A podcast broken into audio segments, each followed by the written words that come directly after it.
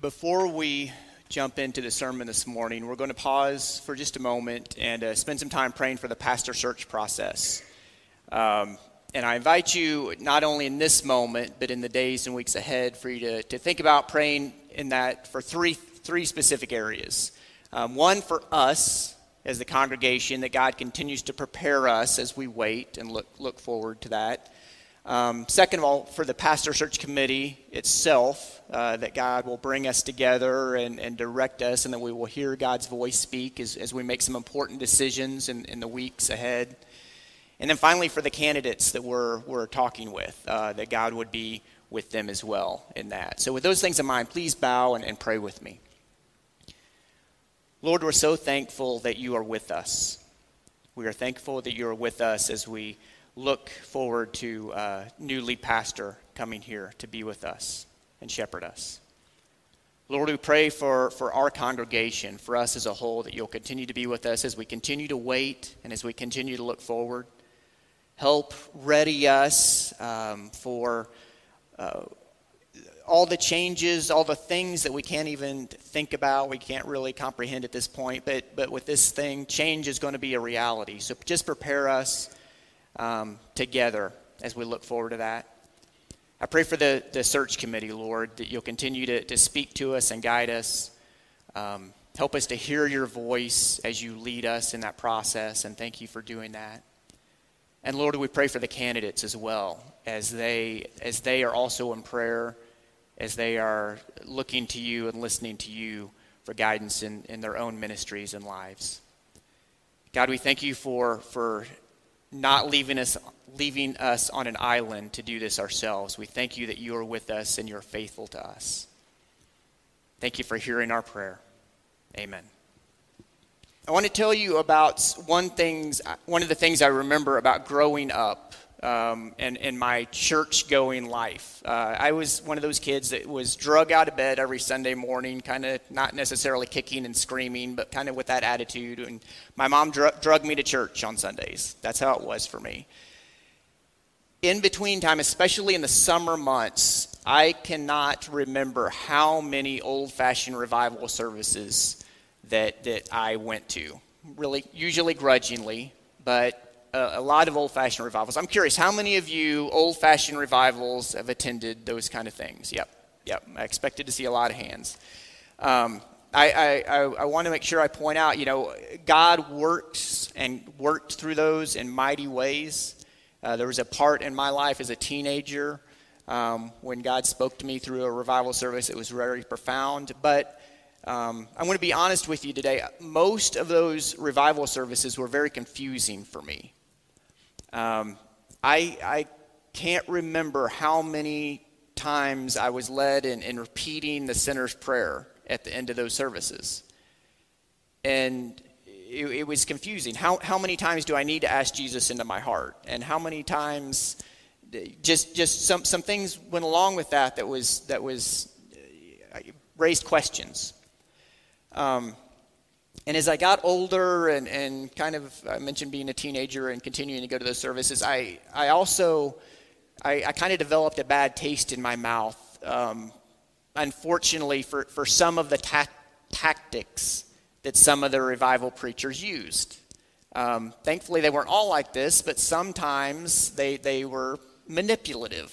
You know, um, they, they really played a lot to guilting me in to, to wanting to become a Christian or really played on other emotions. And, and, and that wasn't, that, as we think about this sermon series on being drawn to Jesus, um, those, those things, especially in retrospect as I got older, didn't, didn't draw me to Jesus or to the church. And in fact, they, they kind of pushed me away in some, in, in some real significant areas. Um, when we look at our, our pa- scripture passage this morning in just a few minutes, we're going to, it's going to end with a warning to us. And I'm going to start right now with a different warning. Um, there's a, a group called the Pew Research Center, and they do a lot of surveys on a lot of different things. And, and there's this graph in front of you that, that you can't read the fine print, and that's fine. But hopefully, you can see this, this graph that shows a downward line. And what this is, is uh, it's a, based on a survey of Americans and the number of Americans that describe themselves as Christians. And on the far left side of the graph, going back to 1972, 90% of Americans describe themselves as Christians. 90% in, in 1972. The middle of the graph, right there, that, that line that goes down to the year 2020, that statistic was 64% of Americans, a, a huge decline. And, and for those of us that have been paying attention, we, we have seen that. That's not surprising for us. But then the rest of that graph, those dotted lines to the right, those are projections for about the next 50 years. And it's saying if current trends continue, um, and, and there's a lot of factors that play into this, at best, another 10% of, of Americans will, will not be Christians or not identify. At best, 54% in the year 2070. But more likely, these lower lines say it could drop as low as 35% of Americans might identify as being a Christian by the year 2070. Very sobering, very sad. Uh, it's, it's a warning to us, and, and I'll talk, we'll talk more about this in a minute, but, but that's the reality. And um, again, we, we are not alone um, in this as a church or, or anything like that. This is throughout the country. Um, but it's the situation that we are in in this day and time. So, in this sermon series about being drawn to Jesus, um, you're going to hear some things this morning, or hopefully wrestle with me about, unfortunately, the, the times when sometimes instead of attracting people to Jesus, people are pushed away from Jesus or people pu- are pushed away from the church. And, and that's going to be a part of what we think about today. Our scripture passage is from Luke chapter 16. And if you remember last Sunday, if, if you were listening last Sunday's sermon, we looked at Luke 15 last week. And that was when Jesus told three parables about a, a lost sheep, a lost coin, and a lost son.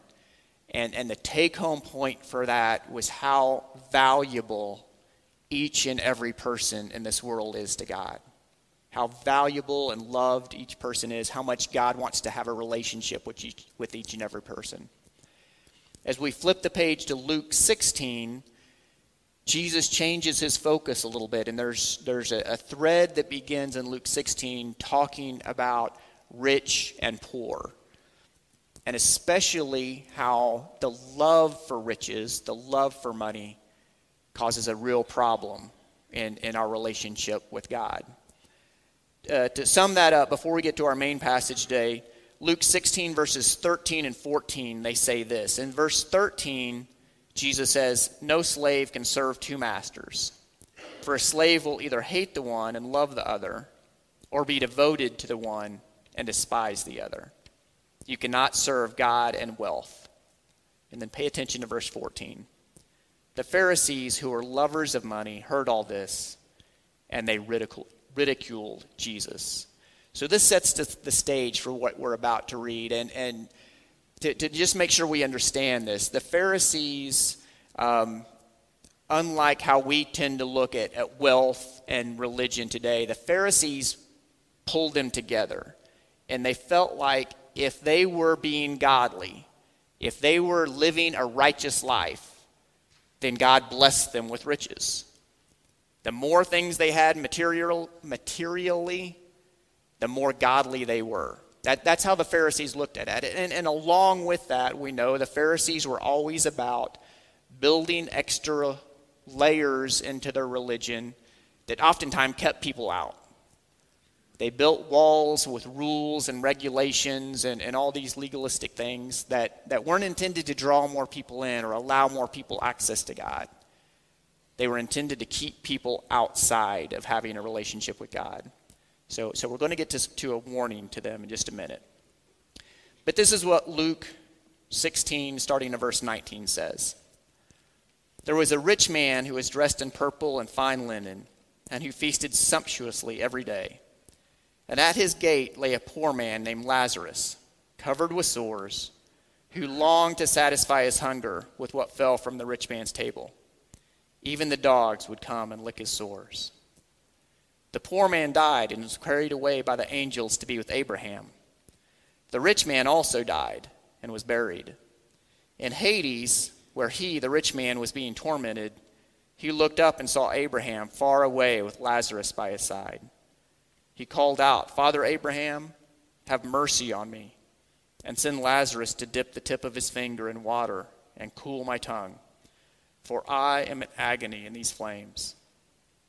But Abraham said, Child, remember that during your lifetime you received your good things, and Lazarus in like manner evil things. But now he is comforted here, and you are in agony. Besides all this, between you and us a great chasm has been fixed, so that those who might want to pass from here to you cannot do so, and no one can cross from there to us. He said, Then, Father, I beg you to send him to my father's house. For I have five brothers, that he may warn them, so that they will not also come into this place of torment.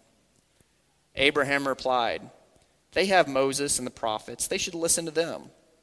But the rich man said, No, Father Abraham. But if someone goes to them from the dead, they will repent. Abraham said to him, If they do not listen to Moses and the prophets, neither will they be convinced even if someone rises from the dead. So, a quick recap of, this story here. Really quickly, very briefly, we, we learn about these two men. The rich man who had everything, but, but a name. He wasn't given a name here. That's somewhat significant. But any material thing you could imagine, he had it. He was taken care of. He was set. And then on the other end of the spectrum, Lazarus a man who was placed at the rich man's front door, a man who was put there intentionally because he had no one to care for, no one to meet his needs. Lazarus, who apparently had no friends, only the dogs came as his friends to lick his wounds each day. And it's significant Lazarus is given a name here. This, the name Lazarus means God has helped. So that drives home the, the point here that Lazarus is someone that God is with. God is for. God, God is, is, is on the side of Lazarus, if you will, in this story. But that's very quickly just a brief introduction of who they are, and then they both die. And then the story picks up. The rich man goes to Hades, or in our language today, what we refer to as hell. And of course, Lazarus ascends to be with Abraham, the father of the Jewish faith. In our terms today, we would call that heaven. And the rich man, two things he, he begins to, to think about. First, his torment, how he had lived a life of comfort and ease, and now he's in agony. And for the first time, he, he thinks about Lazarus. He acknowledges Lazarus. Abraham sent Lazarus with a drop of water on his finger to ease my pain. And then, second, once he realizes, once the rich, rich man realizes he's stuck, he is, he is in this place, there's no getting out of it, no relief, he suddenly becomes evangelistic. And he thinks of the people he cares about. I've got five brothers. Please, please send someone to warn them. Send someone so that they don't have to endure the same agony that I'm in right now. I don't know about you. For me, this, this is a tough story to get my mind around. What, what is Jesus trying to say to us? Um, I, I, I start with why, why is, is one of these people in heaven and one of them in hell? Um, is it the fact that one of them is rich and one of them's not? Um, I, I, don't think that's what it is. I think we missed the point there. But I, I, I do think there's some significance in Again, Lazarus and that name, God has helped. Lazarus in this story being placed at the gate of someone who could help him. Um, this, this fundamental truth that Lazarus realized he needed help. He needed, he couldn't go through life alone.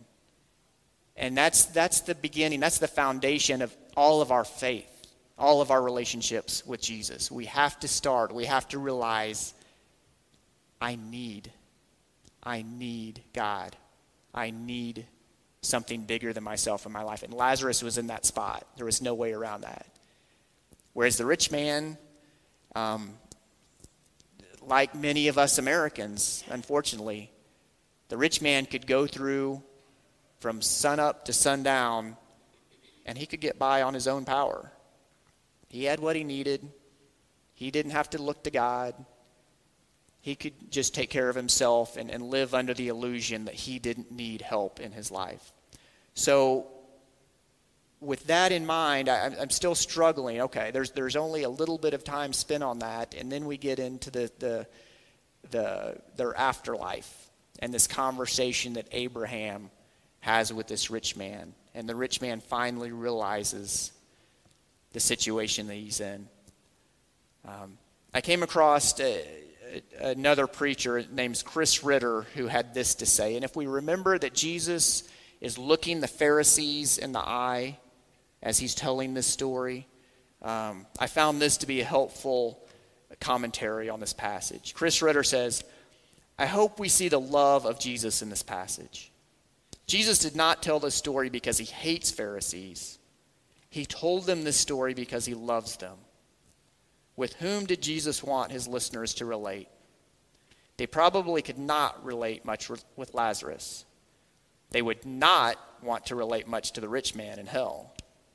I think the Pharisees and us are supposed to find ourselves in the five brothers who still have an opportunity to repent. So, if, if that's the case, if the Pharisees were supposed to hear this and, and feel Jesus' love, Jesus saying, I'm warning you. This, this track that you're on, focusing on yourself, focusing on, on loving money, disregarding people in need, if that's the track you're on, you're, you're, you're going to miss it. I'm warning you. Please pay heed. Please pay attention and for us today as a people, um, you know, I, I, I, struggle with what to say to, to, to, close this message up. There's, there's a lot of things to say, and I'm not sure exactly what should be said. But I, I think about for us as individuals, as, as, we strive to follow Jesus, you know, do, do, we, do we identify more with the rich man in this story? Um, I, know, I know I tend to, if I'm being honest. It's easy for me to go through each day on my own power, with my own resources, and forget to, to look to God, to forget to ask God to guide me. It's easy for me, just like the rich man, to when God places someone in need on my front step, figuratively, when God puts somebody in front of me, wherever that might be, however that might look, I'm too busy to help. I've got my own problems. So maybe that's, if you're like me, that's the warning we need to take. Um, maybe you identify more as Lazarus. You're the person who, gosh, I, I am, I'm, in, I'm in need. I know I lack. I know I don't have enough. But find the, the comfort, find the truth, the promise that God is with you. God will comfort you and is with you even now in that moment. But I also think about us as a congregation. If we think back to that graphic that was up on the screen a few minutes ago and the reality of the church in this country. Um, I was talking to Carol and my wife yesterday, and, and we were remembering uh, with just within the last year, um, a couple of people we know that have, have come and visited here, this congregation. And I, I am convicted because neither of them felt a home, found a home here. Um, and it wasn't about theology, it wasn't about anything like that. It's just that, that I and we as a congregation did not help them get connected.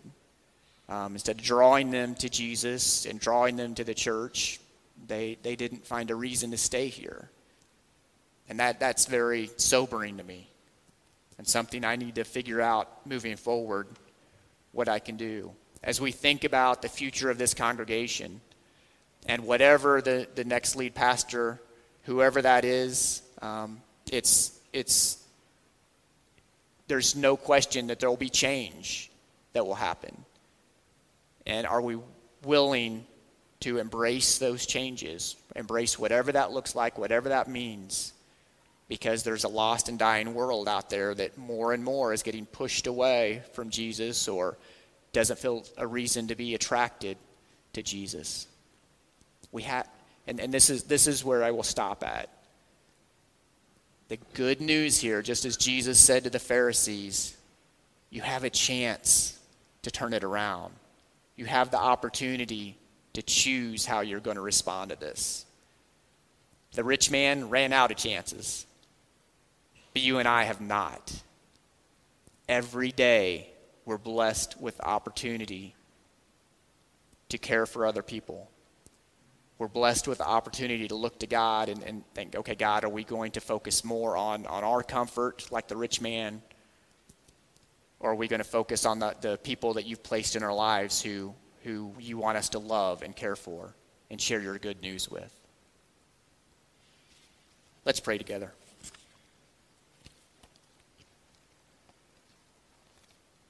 Lord, as we wrestle with this challenging story, we're thankful that you are with us.